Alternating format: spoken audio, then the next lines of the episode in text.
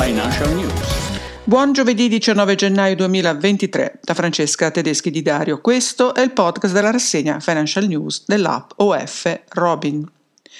EasyBank, la banca tutta digital promessa da Intesa San Paolo, è nata il primo gennaio ribattezzando Banca 5.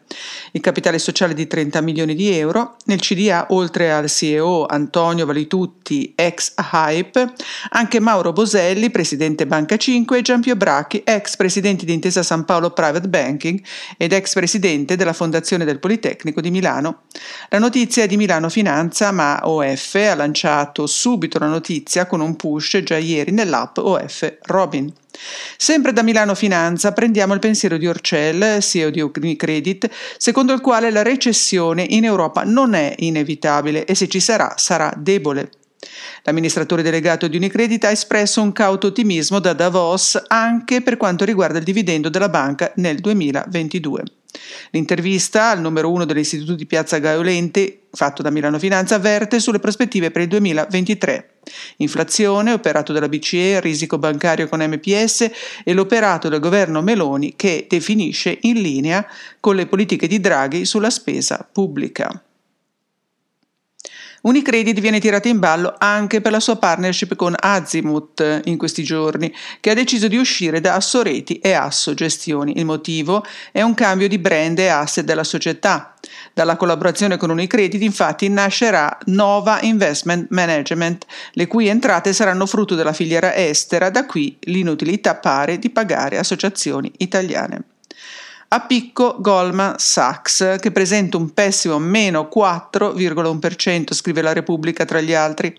A pesare sulle azioni contribuiscono i risultati trimestrali inferiori alle previsioni, annunciati da una delle più grandi banche d'affari del mondo. Sempre Goldman ha deciso di spostare i trader da Londra a Milano, seguendo l'esempio di JP Morgan, Citi e Nomura.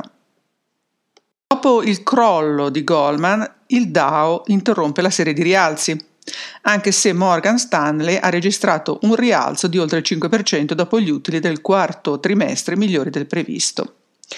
Il Tesoro degli Stati Uniti adotterà misure straordinarie, per far fronte ai propri obblighi di indebitamento, dato che si prevede che giovedì, quindi oggi, il governo americano raggiungerà i limiti di 31,4 miliardi di dollari, lo scrive Financial Times, che riporta anche come la pensano gli economisti, i quali sostengono che la tregua potrà durare solo pochi mesi. In pratica, gli Stati Uniti d'America stanno raggiungendo il tetto del debito ovvero il limite legale di quanto il governo federale può prendere in prestiti. La domanda che si pongono tutte le testate oggi, ancora oggi, riguarda il tema tassi di riferimento della BCE e della Fed. BCE, Falchi e Colombe a confronto sul rialzo dei tassi a marzo. 0,50 o 0,25 si chiede il sole 24 ore.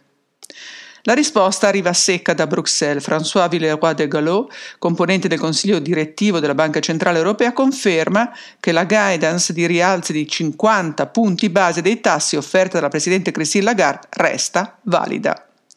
Dalla BCE arriva anche il sì alla direttiva europea sulle case green, osteggiata attualmente dal nostro governo, giudicata sulla base delle conseguenze per la politica monetaria e la supervisione bancaria. Ma, nello stesso tempo, la Presidente BCE Christine Lagarde ha espresso preoccupazioni, tra virgolette, riguardo alla metodologia per la definizione delle nuove classi energetiche.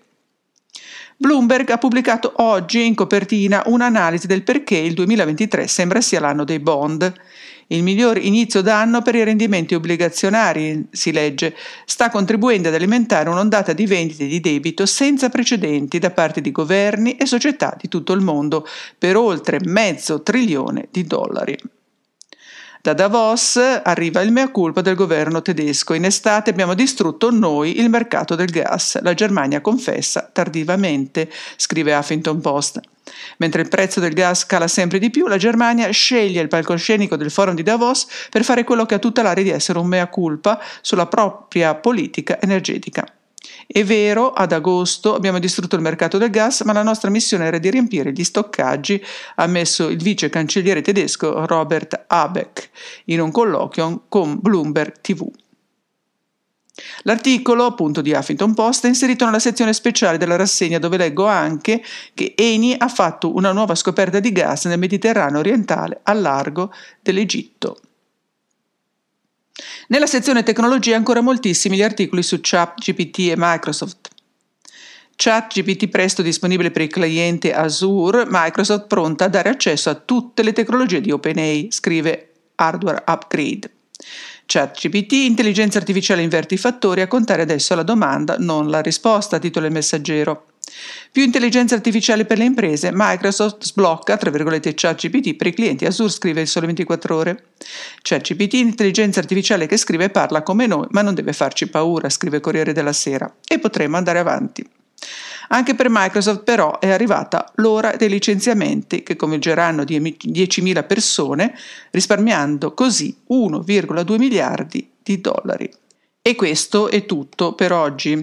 Ricordo che sono disponibili nel sito ofcloud.it la bussola retail con la bussola wealth e la bussola ISG, tutti i report mensili. Chi non vuole farsi battere dalla concorrenza deve conoscere ciò che fanno e pensano i propri competitor e con questi report, oltre che con l'app OF Robin, lo può fare in modo semplice e immediato. Buona giornata e buon lavoro a tutti, a domani.